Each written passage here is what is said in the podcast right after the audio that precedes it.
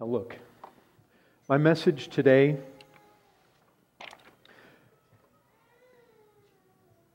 I'm doing a series on last things, eschatology, a study of the end times. This is the third message. In the, in the first message, I gave some ideas about why I wanted to do this series. Now, I want to reiterate one of the things right now. One of the reasons is this I believe that this prevalent dispensationalism that is rampant in our land, rampant in Hollywood, that would have us believe that Israel and the people of God, Israel and the church, rather, are two separate peoples of God. This idea that Israel has their set of promises and their covenants, and the church has its own promises. One of the reasons that I've wanted to do this series is to convince you you're not stepchildren.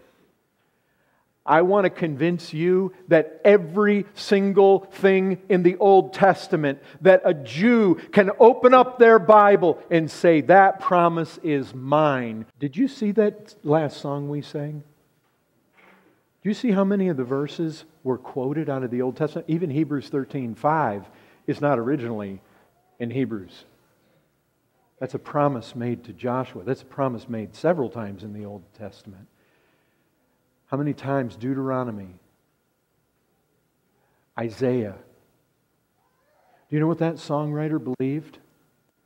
He believed that we as Christians can sing those promises that were made to Israel. He believes what I believe. That song comes out of the old Baptist hymnals. I want you convinced that these promises, I want you convinced that the promises in Scripture are yours. I want you to read the Bible in a new light. Today, part three Who is true Israel?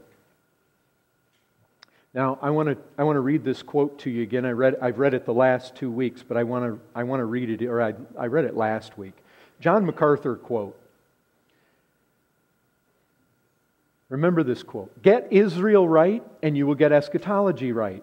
Get Israel wrong, and you will never get eschatology right.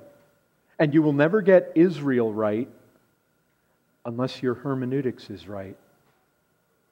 Now, I want you to think about this hermeneutics. That, that has to do with Bible interpretation, how, how we interpret our Bibles. Eschatology. That's a study of last things, the end times. Get Israel right, you will get end times right. Get Israel wrong, you will never get eschatology right. You will never get Israel right unless your hermeneutics is right, unless the way you interpret your Bible is right. So that's what I want to look at. I want us to get our hermeneutics right. I want us to get Israel right. I want us to get our whole eschatology right. And, and I, I would go even one step further than MacArthur. Get your eschatology right, and you will find that that eschatology highly, highly honors Jesus Christ over against this eschatology that actually would say, seriously, we're going to reinstitute Old Testament worship. Seriously, we're going to rebuild a temple. We're going to go back to animal sacrifices. That is honoring to Christ? Hardly.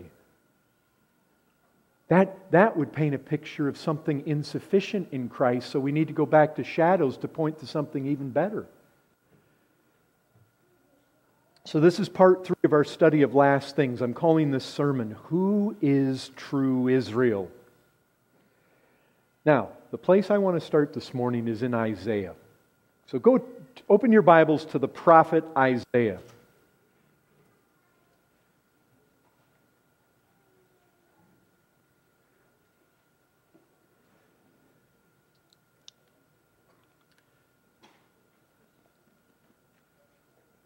Remember, we're talking about who is true Israel. And I know a lot of you, you're probably thinking, okay, well, I know where I would go. I'd go to Romans 2, I'd go to Ephesians 2, I would, I would go to Philippians 3, I would, I would you know, you, get, you have an idea about uh, Romans 11. You, maybe in your mind you're thinking, well, if I was going to do a, a, a message on trying to prove who the true Israel is, that's, that's where I'd go. And if you were dispensational, you'd probably go to the Old Testament somewhere and you'd try to, you'd, you'd quote from there. But I want to take you to Isaiah. And, and here's what I want you to do I'm going to read Isaiah chapter 42, the first seven verses. Isaiah 42, I'm going to read the first seven verses. And what I want you to do is simply ask yourself this question Who is this speaking about? So there's a test here. Because this is what you do when you open your Bible and you're reading devotionally. This is what happens when you have to wrestle with Scripture. You're asking, hopefully, you're asking questions all the time. That's the way you want to read the Bible. Asking questions. What does this mean? What is this about? How does this impact my life? What does this say about Christ? What does this say about the church? What, what is this speaking? What does this tell me about the character of God? We need to be asking questions like that. So let's ask ourselves this question Who is this speaking about? Isaiah 42 1. Behold my servant. Okay, God is speaking to us, and He says, Behold my servant. Okay, who is this servant? My servant whom I uphold, my chosen, in whom my soul delights. I have put my spirit upon him. He will bring forth justice to the nations. He will not cry aloud or lift up his voice. What does that mean? It means when he comes, there's no trumpet being sounded before him. He's not coming shouting, Look at me.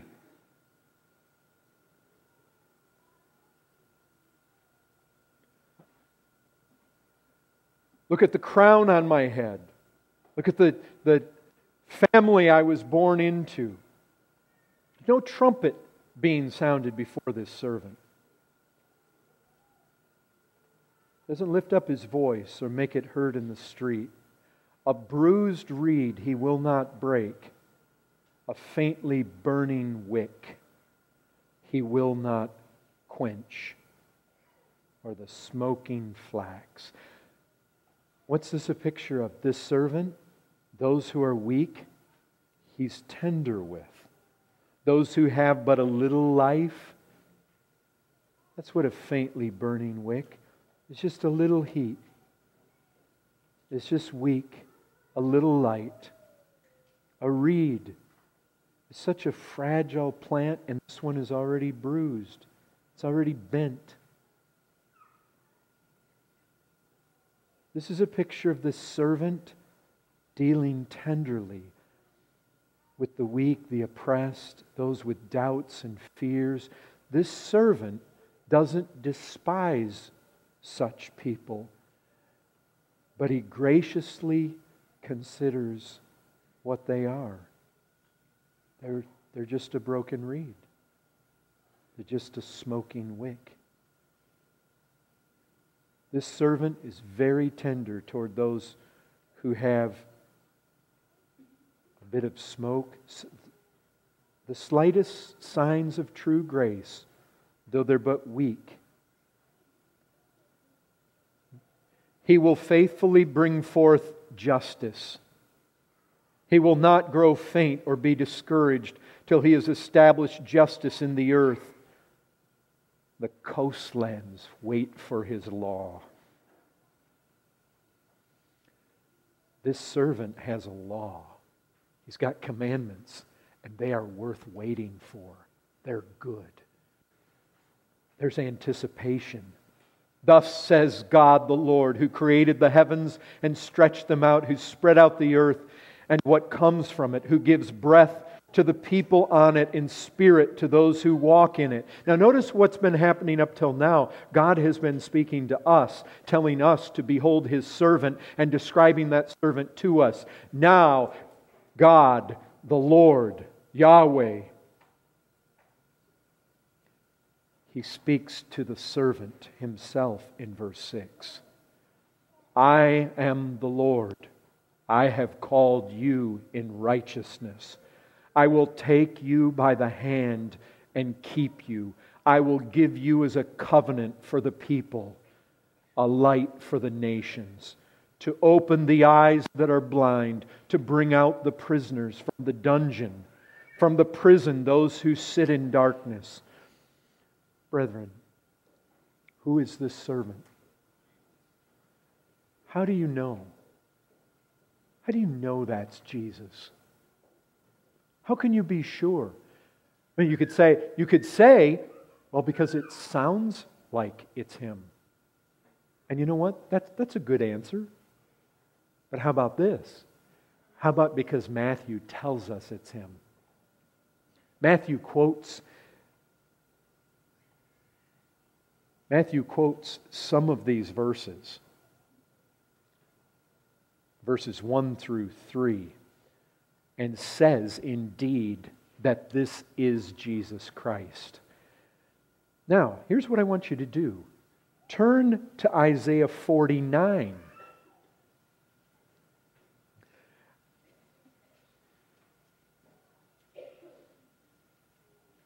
Brethren, Isaiah, Isaiah just gives us, in my estimation, the most glorious pictures of Jesus Christ in the Old Testament. Just wonderful pictures. Isaiah 49. Again, I want you to ask this question Who is the me in these verses? You see, what's interesting, in Isaiah 42, the Lord tells us about his servant, and then the Lord speaks to his servant. Here, the servant is speaking. Isaiah 49, verse 1. Listen to me, O coastlands, and give attention, you peoples from afar. The Lord called me from the womb. You see, the me is different from the Lord. Two different persons here. The Lord called me from the womb, from the body of my mother. He named my name. He made my mouth like a sharp sword. You see that? When Jesus Christ is portrayed in Scripture, a two edged sword comes forth from his mouth. In the shadow of his hand, he hid me. He made me a polished arrow. In his quiver, he hid me away. He said to me, Now notice this. You are my servant. You see, it's the servant. He said to me, the me here is the servant. He's the one speaking to us. You are my servant. That's what God said to the me. And then he calls him Israel, in whom I will be glorified. This is what God is saying to the servant. You are my servant, Israel in whom I will be glorified. But I said, and notice this the Israel here is not a nation, it is not a people, it is an individual. But I said, I have labored in vain. Is that something Christ would say? Listen. Did Jesus not say, How often I would have gathered you? Did Jesus not say in Matthew 11, Woe unto you, Capernaum! Woe unto you, Bethsaida! I've done so many works in your sight, you have not repented. How often I would have gathered you, he says. Done so many miracles, and so few have repented. I have spent my strength for nothing in vanity, yet surely my right is with the Lord. Oh, he came to his own, and his own received him not. My recompense with my God. And now the Lord says, He who formed me from the womb to be his servant, to bring Jacob back to him, that Israel might be gathered to him. See, that's what this servant is all about bringing Jacob home, gathering Israel. For I am honored in the eyes of the Lord, and my God has become my strength. He says, Is it too light a thing that you should be my servant to raise up the tribes of Jacob and to bring back the preserved of Israel? I will make you as a light for the nations, that my salvation may reach to the end of the earth.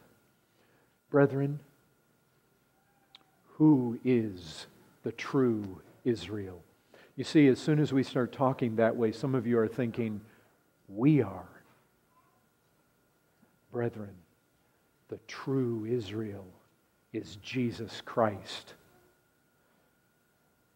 He is Israel. He is the true God wrestler.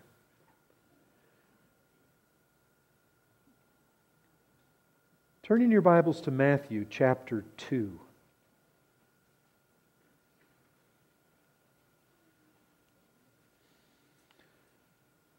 Matthew chapter 2.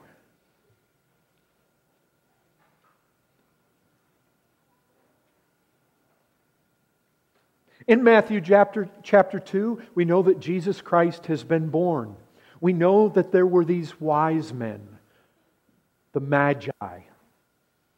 They came from the east. And why did they come? Because the star had led them and they came, and we know that they came to Jerusalem, and we know that they came before Herod, and we know that they said, We have seen his star.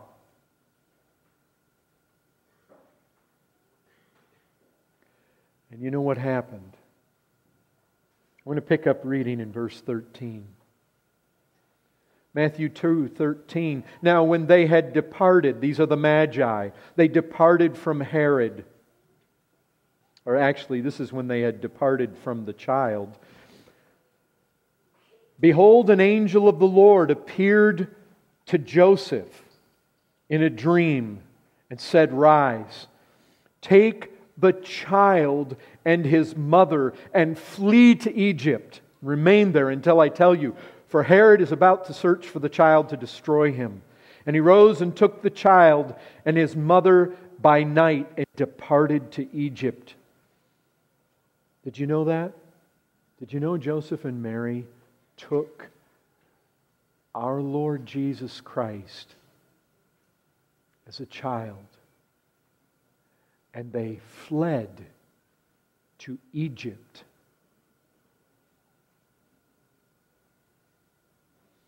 They departed to Egypt, verse 15, and remained there until the death of Herod. Now, notice this. This was to fulfill what the Lord had spoken by the prophet. Seriously? This, this is a fulfillment of prophecy. What prophet? What prophet? I'll tell you what prophet. There's only one place in the Old Testament where this is said. It's found in Hosea chapter 11, verse 1. Here, Matthew says, Out of Egypt I called my son.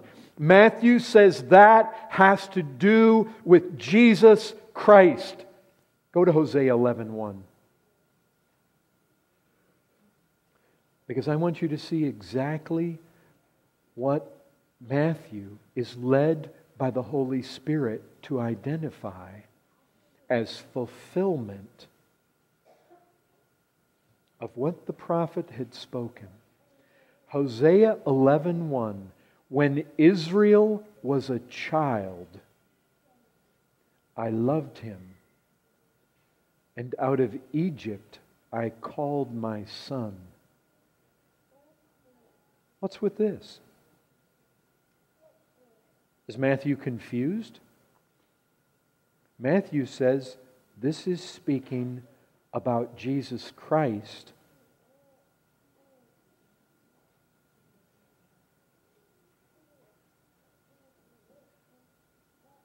And yet, Hosea is clearly speaking about Israel. Why does he seem, why, why does there seem to be almost confusion about which it is? Brethren, Israel is not only a type of Christ, but Jesus Christ is Israel. He is Israel. I, I, want you to think here, brethren. Turn, turn in your Bibles to Romans chapter 2, because that's where the Apostle Paul tells us about what a true Jew really is. And I want you to see Jesus Christ is really the only true Jew.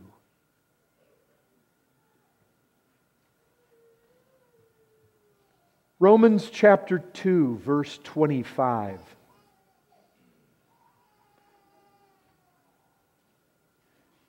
Paul, Paul is undoubtedly, undoubtedly, he is painting a picture here of a Gentile who is a true believer. He's undoubtedly speaking about not something that's just hypothetical. He's speaking about Gentile Christians.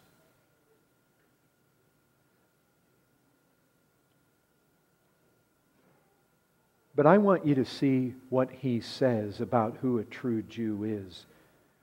And even though we would say, because we're headed somewhere, obviously the church is a continuation of the true Israel found in the Old Testament. And obviously, there is a true Jewishness that can be ascribed to us as believers, and we're headed there. I mean, we're, we're moving in that direction. But what I want you to see first is Jesus Christ is the true Jew. Jesus Christ is the true Israel. Jesus Christ is the true offspring of Abraham. Notice, notice what Romans 2 says. Verse 25. For circumcision indeed is of value. Paul's talking to Jews. In the verses before, you can see these Jews are breaking the law of God. They're bringing reproach upon God. They claim to be the people of God, but they're breaking God's commandments. And in, in verse 25, Paul says circumcision, which is a mark, it's an outward mark of being a Jew. Circumcision is an outward mark of being physically a descendant of Abraham, Isaac, and Jacob. That's what circumcision is. Circumcision indeed is of value if you obey the law. But if you break the law, your circumcision becomes uncircumcision. Notice that. If you're a Jew and you're circumcised, but you don't obey God's law, your circumcision becomes uncircumcision. You become not a Jew. You have to recognize what he's saying. If you don't obey, you become not a Jew. You really need to, we need to grasp that. So if a man who is uncircumcised, and what Paul has in mind here is an uncircumcised man, he's talking about a Gentile, obviously, somebody that's not a Jew. If, if he keeps the precepts of the law, and by the way, that's what the book of Romans is all about. It's about the obedience of faith. He starts the book, he ends the book. The obedience of faith. The righteous requirement of the law. Love is a fulfilling of the law. That's what God does. Can we continue in sin? No. We're made alive in Christ. Sin no longer has dominion. We're no longer slaves of sin, we're slaves of God. Sanctified, we bear fruit. That's what Romans is about. It's about it's about a life that is transformed. It's about the obedience of faith. That's what he's talking about here. But, but notice this. If, if you have this uncircumcised Gentile, and the idea here is he gets saved, how do we know that? Because he has the Spirit. We see that in verse 29. This is life in the Spirit. And what happens? He becomes obedient. Isn't that? We, we were going through First John. If you say that you know him and you don't keep his commandments, you're a liar. The truth isn't in you. You see regeneration, new creations in Christ. That's the idea here. If you have, a, if you have this uncircumcised guy, he keeps the precepts of the law. Will not his uncircumcision be regarded as circumcision? You see what, what he's talking about? He's saying in the truest sense what we do and how we relate to God's will shows everything about what we really are. Then he who is physically uncircumcised but keeps the law will condemn you who have the written code. What's the written code? What's the Old Testament? It's the law. They, they have the commandments in written form. And right? That's, that's what the Jews had. The Jews had the oracles of God. They have the written code. And they have, uncirc- they have circumcision. But if they're breaking the law, then what? They're going to get condemned by the one who doesn't have those things, but keeps the precepts of the law. And, and the reason for all this, verse 28, no one is a Jew who is merely one outwardly. No one is a Jew who is a Jew. That's what he's saying. No one is a Jew who is a Jew outwardly. In other words, outward Jewishness, being ethnically Jewish, means nothing. That's what he's saying. If you just ignore God's will.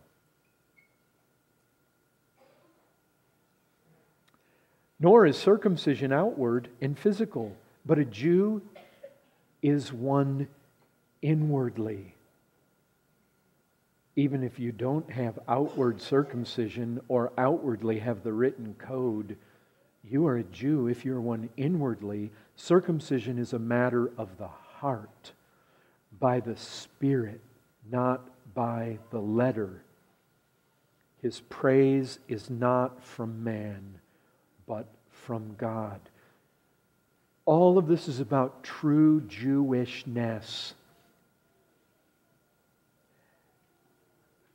True Jewishness has to do with three things here. One, it has to do with God's law.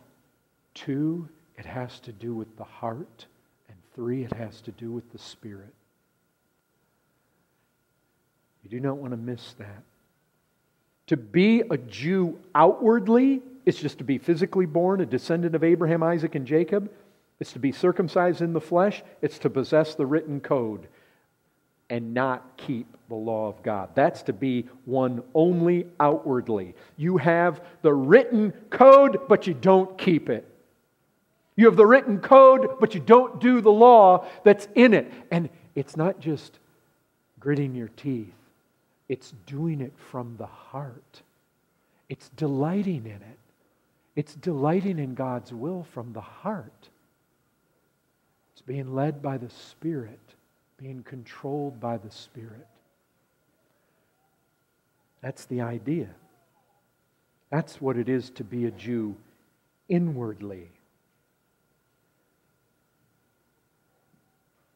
Brethren, even in the Old Testament, when God defined what it was to be a Jew or to be Israel. Listen, don't turn there, but just listen to God speaking to Israel in Exodus 19.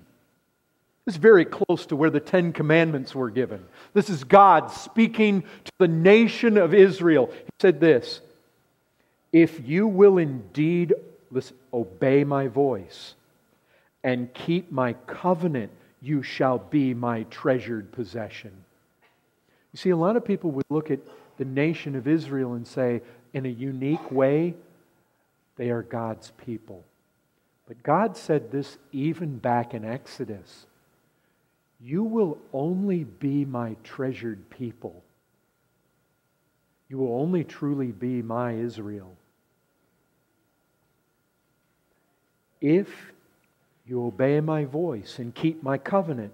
Then you shall be my treasured possession among all peoples. For all the earth is mine, and you shall be to me a kingdom of priests and a holy nation.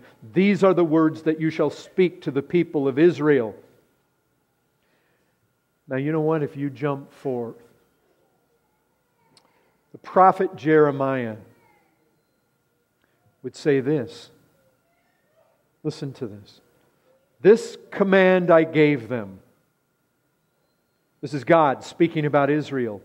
This is the command I gave them obey my voice, and I will be your God, and you shall be my people and walk in all the ways that I command you, that it may be well with you. But they did not obey or incline their ear, but walked in their own counsels and the stubbornness of their evil hearts, and went backward and not forward. You know, there's a very interesting text. In one of the Psalms, Psalm 73 to be precise, the psalmist says this Truly, God is good to Israel, to those who are pure in heart. The Israel, the true Israel, are the pure in heart. It's always been the way, it's always been the case. True Israel, pure in heart. Such is the true Israelite. Do you recognize that there has only ever been one true Jew by those definitions? Only one. Who has kept the precepts of God's law unflinchingly, day and night, evening and afternoon, when young, throughout life, growing into adolescence, becoming a young man, without exception, without blemish. There has only ever been one true Israelite only one, only one, brethren, ever set their foot in this world and kept every commandment of God as God desired them to be kept. There is only one who has ever come who looked at sin and said, I don't know what you are. You're foreign to me. Only one who from the heart, from the heart, the fullness of the Spirit laid upon him in perfection. Only one has ever faced every single circumstance in life, every single trial in life, every single temptation in life, and walked away spotless. That's what it is, pure in heart. That's what it is to be a Jew. There's only ever been one. Even us who are grafted in and born up by this root. Even us. Brethren, your inclusion is not by your perfect precept keeping. It's only by faith in the true Israelite. That's all it ever has been. There's only, in the truest sense, ever been one Jew, one offspring of Abraham. Paul hits on this. Galatians chapter 3. Turn over to Galatians chapter 3. All brethren, only one has ever come who from the heart could say, Behold, I have come to do your will, O God, as it is written of me in the scroll. Only one who could say, I have come down from heaven, not to do my own will, but the will of him who sent me. Only one who has ever come who could say, prince of this world, he's coming. He has nothing in me. Oh, in the purest sense, he is Israel. Notice Galatians 3:16. Oh, what could be said? We can only just lightly cover this, but Galatians 3:16 Now the promises were made to Abraham and to his offspring. What promises? We're talking about the Abrahamic covenant. Brethren, you may not know much about the covenant that was made to Abraham, but it was a covenant that had to do with blessing. It was a covenant that had to do with life. It was a covenant that had to do with land. In fact, don't just listen to me. Stay parked right there. I want to read to you the Abrahamic covenant. Just so nobody's in the dark here. What promises made to Abraham? I don't know about any promises made to Abraham. Okay, well, let me tell you what they are. They're, they're restated various times, but this is, this is a good summary of the covenant of promises made to Abraham. Genesis 17 7. I will establish my covenant. This is God speaking to Abraham. I will establish my covenant between me and you and your offspring. And so you get this picture his offspring. Oh, all, all his children and grandchildren, great grandchildren, and on and on and on. That's who I'm going to make my covenant with. That's what it sounds like. I will establish my covenant between me and you, Abraham, and your offspring after you throughout their, that sounds plural to me, and it is, throughout their generations. Who's the their and who's plural here? Well, his offspring. Speaking of many offspring. Throughout their generations for an everlasting covenant. Now, you got to need to get this. This is forever. This is a covenant you want to be part of because it's, it's forever. The promises here are good. The promises here Well, let's see what they are. Here's the first promise to be God to you. That's, that's it. That's the treasure of all treasures, to be God to you. He's my God. He's mine to be God to you and to your offspring after you. And I will give to you and to your offspring after you the land of your sojournings, all the land of Canaan, for an everlasting possession. Whoa! You get land forever. And I will be their God. And God said to Abraham, As for you, you shall keep my covenant, you and your offspring after you, throughout their generations. This is my covenant which you shall keep between me and you and your offspring after you. Every male among you shall be circumcised. Sounds like it's speaking to the nation of Israel to me. You shall be circumcised in the flesh of your foreskins, and it shall be a sign of the covenant between me and you. He who is eight days old among you shall be circumcised. Every male throughout your generations, whether born in your house or bought with your money from any foreigner who is not of your offspring, both he who is born in your house and he who is bought with your money shall surely be circumcised. So shall my covenant be in your flesh, and everlasting. Boy, he likes to use that. It's an everlasting covenant, it's an everlasting covenant. This shall be a covenant, be in your flesh, an everlasting covenant. You're going to get some land, and it's an everlasting possession. Any uncircumcised male who is not circumcised in the flesh of his foreskin shall be cut off from his people. He has broken my covenant. That's the covenant that was given.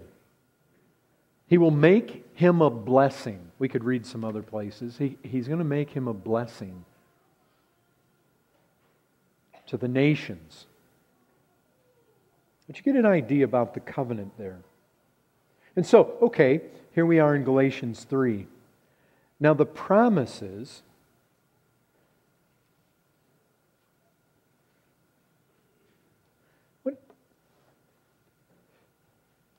Let's, let's see what Paul has in mind when he's speaking about these things here in Galatians.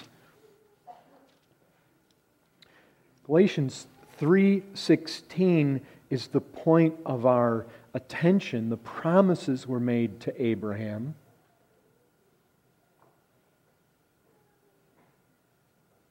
And what promises? In, look at verse 14.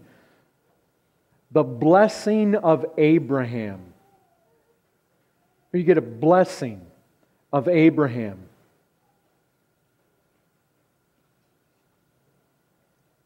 Notice verse 11 the righteous shall live by faith. There's life here. There's life, there's blessing over against verse 10. All who rely on works of the law are under a curse. For it's written, Cursed be everyone who does not abide by all things written in the book of the law. You have cursing, you have blessing. If you're cursed, it's death over against life that's promised. Notice, notice Galatians 3:16. The promises of this life and this blessing, the promises were made to Abraham and to his offspring. Now, I just read to you from Genesis 17 where offspring is stated repeatedly. I will establish my covenant between me and you and your offspring after you throughout their generations. He repeatedly talks about their offspring. I will give to you and to your offspring after you the land of your sojournings as an everlasting possession. This is my covenant which you shall keep between me and you and your offspring after you. Keep saying that. Every male throughout your generations, whether born in your house or bought with your money from any foreigner who is not of your offspring, both he and who is born in your house, and he who is bought with your money, shall surely be circumcised.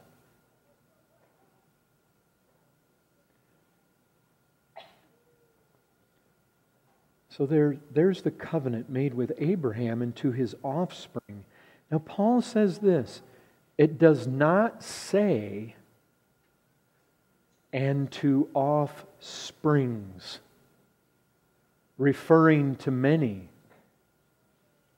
but referring to one, and to your offspring who is Christ. You know what he does? You know what Paul does in the light of the New Testament? He clears away all the posterity of Abraham. All, all of the offspring. He clears them all away except for one. He says, it's not plural, it's not offsprings. That's not what's in view and the Abrahamic covenant and all those promises given, just clear it all away. There is only one Jew who matters. When it comes to Abraham's offspring, there's really only one true offspring of Abraham. And notice who gets the promises here. I mean, if you, I mean, if you just want to be honest with verse 16, if you just read 16 all by itself and you said, that's all we had, the promise, the promises, and you, you knew, well, these promises have to do with life, these promises have to do with blessing.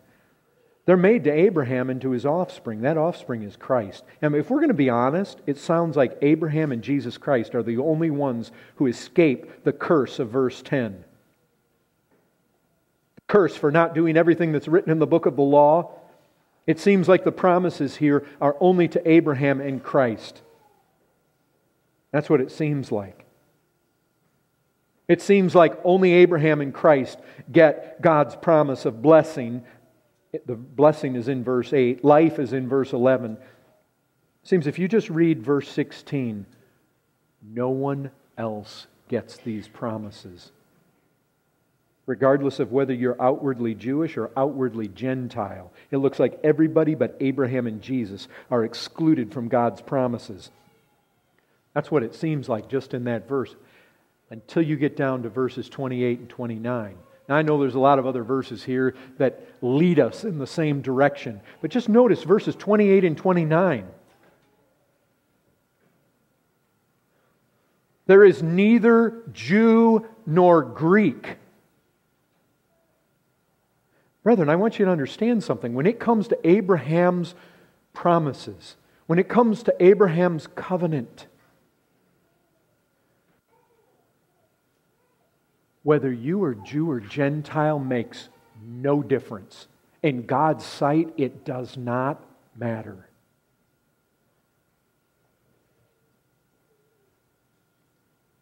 There is neither Jew nor Greek. Ethnicity does not matter. There is neither slave nor free. Your social standing does not matter. There is no male and female. Your gender does not matter. For you are all one in Jesus Christ or Christ Jesus. Here's what we need to see in Him, we're one. We're all one with Him. What He is, we're entitled to. What He has, we have. The name He bears, we bear. The blessings He get, He gets, we get.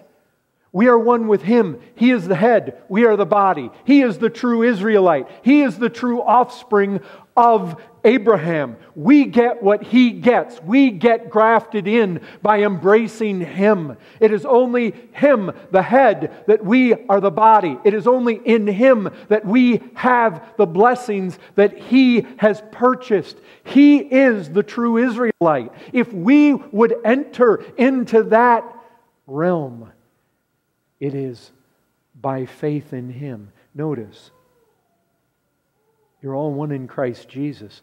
If you are Christ, then you are Abraham's offspring, heirs according to promise. There's only one thing that matters. Are you in Jesus Christ? But you say, wait, wait, hold on. Hold on though. When you just when you read that from, from Genesis chapter 17, it did not sound like it was speaking to just one single person. And we would say, that's right. It does not sound that way. But what you need to recognize is Paul clears all of it aside and he says the only one that matters is one of those offspring, and the promises are in him. And yes, there will be a blessing among the nations, and there will be a number that nobody can number, but it is only going to be by your attachment to Christ by faith. It is only embracing him. You are only entitled to what Christ earned in these promises if you trust him by faith. And if you do, you yourselves are made offspring of Abraham. Offspring of Abraham is a synonym for Israel, it's a synonym for Jew. You are brought in, you are grafted in. But you know the thing for us to recognize is the greatest reality about Israel is that Jesus Christ is the true Israel. We only become such by faith in Him. We're only grafted in by faith in Him. And the natural branches, they only stay in the tree by faith in Him. That's what we find. Brethren, say it does, this doesn't seem clear when you go back and read the Old Testament. And you know what I would say to you? You're right, it doesn't. And you know what? The New Testament writers don't believe that it was really clear. How do I know that? Because in Ephesians chapter 3, the Apostle Paul says it was a mystery. The mystery of Christ. What is the mystery of Christ? That the Gentiles are fellow heirs. You see, this idea that the Gentiles, that, that all these promises actually included us as Gentiles was a mystery. You say it sounds like it was given to ethnic Israel, but you have to recognize this. Even in the Old Testament, God only promised that you were truly Israel if you kept his commandments and obeyed his voice. And Jeremiah says they didn't do it. They didn't do it. Even Moses didn't enter Canaan because of his own sin. The fact God did not annihilate Aaron after the incident with the calves is amazing. There's only been one true Jew. And now, as Gentiles, we can become Jewish in the way, in the deepest ways, the ways that really matter to God. By faith in Jesus Christ. And, I, and I'll tell you this Paul, he can, he can look at these Gentile believers over at Philippi and he can say, We are the true circumcision. Who? The ones that boast in Jesus Christ. He can say to the Romans, True Jew doesn't have to be outwardly circumcised. Circumcision is a matter of the heart. He can say, at one time, you Ephesian Christians, at one time, you were separated from Christ. You were aliens, alienated from the commonwealth or from the citizenship of Israel. They were strangers to the covenants of promise. They had no hope and they were without God in the world. But now, in Christ Jesus, you, Gentiles who were once far off, you've been brought near by the blood of Christ. Guess what? If that's happened, he says, you are no longer strangers and aliens. What were we alien to? Israel, no longer aliens. You are now fellow citizens. That means you're in the commonwealth. That's what Commonwealth is about citizenship. And you're members of the household of God. You're not foreigners. Paul tells, tells the Romans in Romans 11 that there's a tree, one tree, not two trees, not two separate people, there's one tree. And we as Gentiles, yeah, we're a wild, we come from a wild olive tree. But we've been grafted in. Their root sustains us. They're cut out by unbelief. We're grafted in by faith. Brethren, I just want to end with this. Do you, uh, well, I want you to see it. Turn, in, turn to Revelation 3. I, I want you to feel this. Because you know what I want you to do? I, I would love for you all to go home and read Isaiah, cover to cover. Isaiah 1, Isaiah 66, all the way through. And every good thing, every promise, every blessing that is promised to Israel, take it for yourself. That's what I want you to do because that's what you should be doing. Dispensationalism, this whole idea that there are two peoples of God and that Israel has their promises and the church has their promises, it steals away so many promises from the people of God, from the church, from the Gentile church. We are not inferior. In fact, I want you to see something. In Revelation chapter 3, verse 9, you have one of those churches that is described in Scripture as just being so healthy, one we want to be like. Philadelphia. Notice what is said in verse 9 Behold, I will make those of the synagogue of Satan. Now, you have to stop right there. There was no synagogue in Philadelphia that said synagogue of Satan. John, well, our Lord Jesus Christ is speaking about an actual Jewish synagogue that was there in Philadelphia. It's our Lord who says it's of Satan. Why? Because the Messiah had come these Jews did not accept and receive their Messiah. So he calls them a synagogue of Satan. That's who their father is. Who say they are Jews.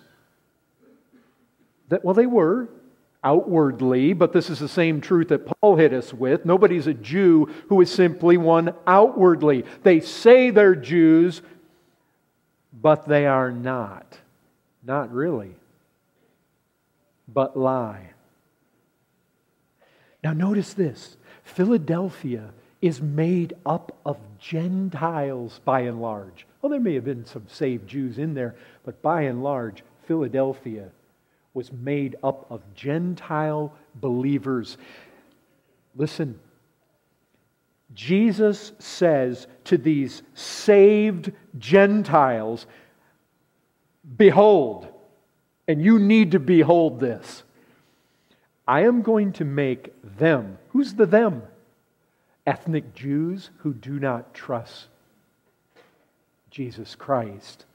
I'm going to make them come and bow down before your feet, and they will learn that I have loved you. Why do they have to learn that? Because they pompously think they are the people of God, right? That's, that's the Israelite mindset. We're the people of God, we have the law of God. We have the prophets. But notice this they're going to come and bow down before your feet. You say, okay, well, yeah, that's, that's, um, that's amazing. That's amazing. Oh, it gets more amazing. Do you know where that idea comes from? It comes from Isaiah. Again, I want you to be able to read Isaiah and get it right. Now, notice this. Go back quickly. I just want you to look at these couple of texts before we finish. Bear with me right here. This is worth, this is worth staying with. Isaiah 49. It's where I want to read the first text from.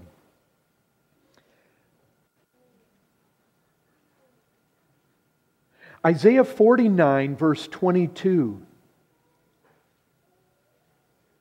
You see, this, this,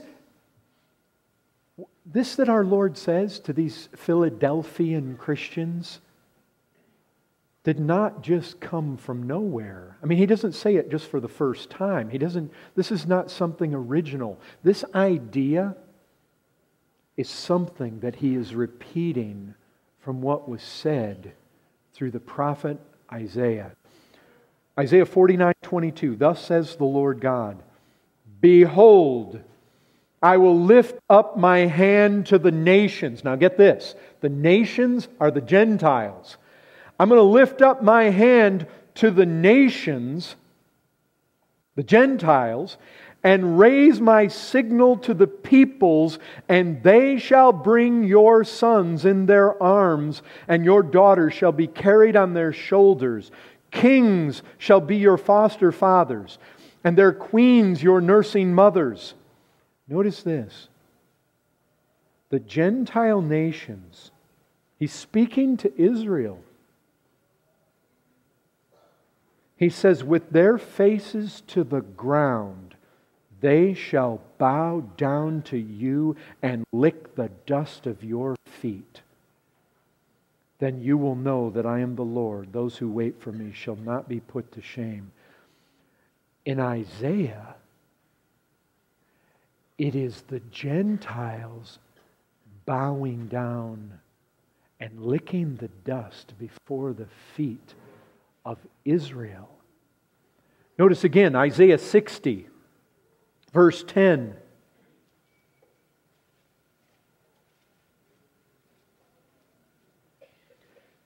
Foreigners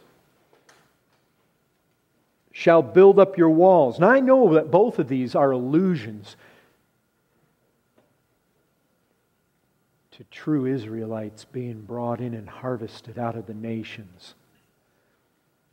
Notice this in Isaiah 60:10. Foreigners shall build up your walls. Again, God speaking to Israel. Their king shall minister to you, for in my wrath I struck you, but in my favor I've had mercy on you. Your gates shall be open continually, day and night, they shall not be shut, that people may bring to you the wealth of the nations, with their kings led in procession. For the nation and kingdom that will not serve you shall perish those nations, the Gentiles, shall be utterly laid waste. The glory of Lebanon shall come to you, the cypress, the plane, the pine, to beautify the place of my sanctuary, and I will make the place of my feet glorious. Now, notice verse 14. The sons of those who afflicted you. He's talking about the nations here. Shall come bending low to you and all who despised you shall bow down at your feet. They shall call you the city of the Lord, the Zion of the Holy One of Israel. He's speaking to Israel, he's speaking to Zion, and he says, Those nations out there that afflicted you, they're going to come and they're going to bow down. Do you see the reversal? Here in Isaiah, the Gentiles lick the dust of the feet of the Jew. What Jesus does is he comes along to Gentile believers at Philadelphia and he says, You guys are the Zion. You're the Israel. And these guys over here who claim to be Jews, they're the ones licking the dust of your feet. You see, if you read, do you see what this does? It makes the Old Testament yours. Every place you find Zion, Every place you find Israel, every place you find promises to Jews, every place you find offspring of Abraham, every place you find Jerusalem, it's you. It's yours. It's your promise. Believing Gentiles are as Jewish in the only way that matters to God as any of the physical descendants of Abraham who truly believe. We are the circumcision. Christ is the true Israel. And as the true Israel, I become identified with Him by faith in Him. I'm connected with Him, the true Jew, and thus I share that identity with Him. Brethren, the people of God are the new Jerusalem. We are the city of God. We are the people to whom all the promises have been made. We don't replace Israel. We simply are a continuation of the lineage of God's true people. And the mystery of Christ is that you and I are not outcasts, but we are fellow heirs. We are grafted in. It's not that we replace, the church doesn't replace Israel. We get grafted in. And it makes all the promises in Christ ours. Brethren, I hope that you see that every promise a Jew can say, a believing Jew can say, There's, that's mine. There's no Jew, there's no Gentile. We're all one in Christ. We have the same promises. You say, but wait a second. The thing that the dispensational sides want to argue about is the land. And we clearly saw it was promised in there. And that land is a possession forever. Are you telling us we get that? Course we do. Brethren, have you ever, have you ever considered the, like the prototype Jew, the father was Abraham. Abraham never owned any of it. He never owned any of Canaan. God told him, not now, it's going to happen 400 years. Was Abraham walking around? Does, does Hebrews 11 tell us that Abraham was walking around pining for the day when he would finally get his inheritance in physical Canaan? That's not what Scripture says. Scripture says he was looking for a city. He wasn't waiting for the day when he was going to get land over there. And you know what? You know, when you go to the New Testament, you look in Romans chapter 4, it's, it's not a plot of land, he's heir of the world. We're talking new heavens and new earth. The meek shall inherit the earth. Is there a land promise? Oh, you better believe there is a land promise. But we are talking, we're talking something far greater than the dispensationalists ever imagined. He's heir of the world. He, oh, he was looking. He was looking for a better country, folks. But it wasn't earthly, it was a heavenly one. That's what we're told a heavenly one. It's all ours in Christ. Oh, I know we've gone long. Thank you for bearing with me. Well, we're going to be dismissed now after I pray. And just remember don't leave anything where you're at because everything is going to disappear real fast. Father, I pray that my brethren would live in the full hope and expectancy of every promise, every single promise in the scriptures that is yes and amen, ours in Christ. What? Oh, we think about what our brother said. What have you done? What have you done, Lord? Such wretches as us, to take us and make us your people to give us all the glories and promises that are ours in Jesus Christ. What have you done? What glorious sort of salvation is this? To see that those who confess to be Jews and are not, even see a picture of them falling down at the feet. Oh, who were those believers in Philadelphia? Poor, unknown, despised by the world, no famous names, just the offscouring of this world, and yet people of whom the world is not worthy. Oh, we long to meet them in worship before our King. We thank you for such a salvation as this. We thank you for that true Jew himself who came here and without spot, without blemish, kept the precepts of the law in our place that we might have the righteousness of God, bore our sin. Thank you, thank you. In Christ's name we thank you. Amen.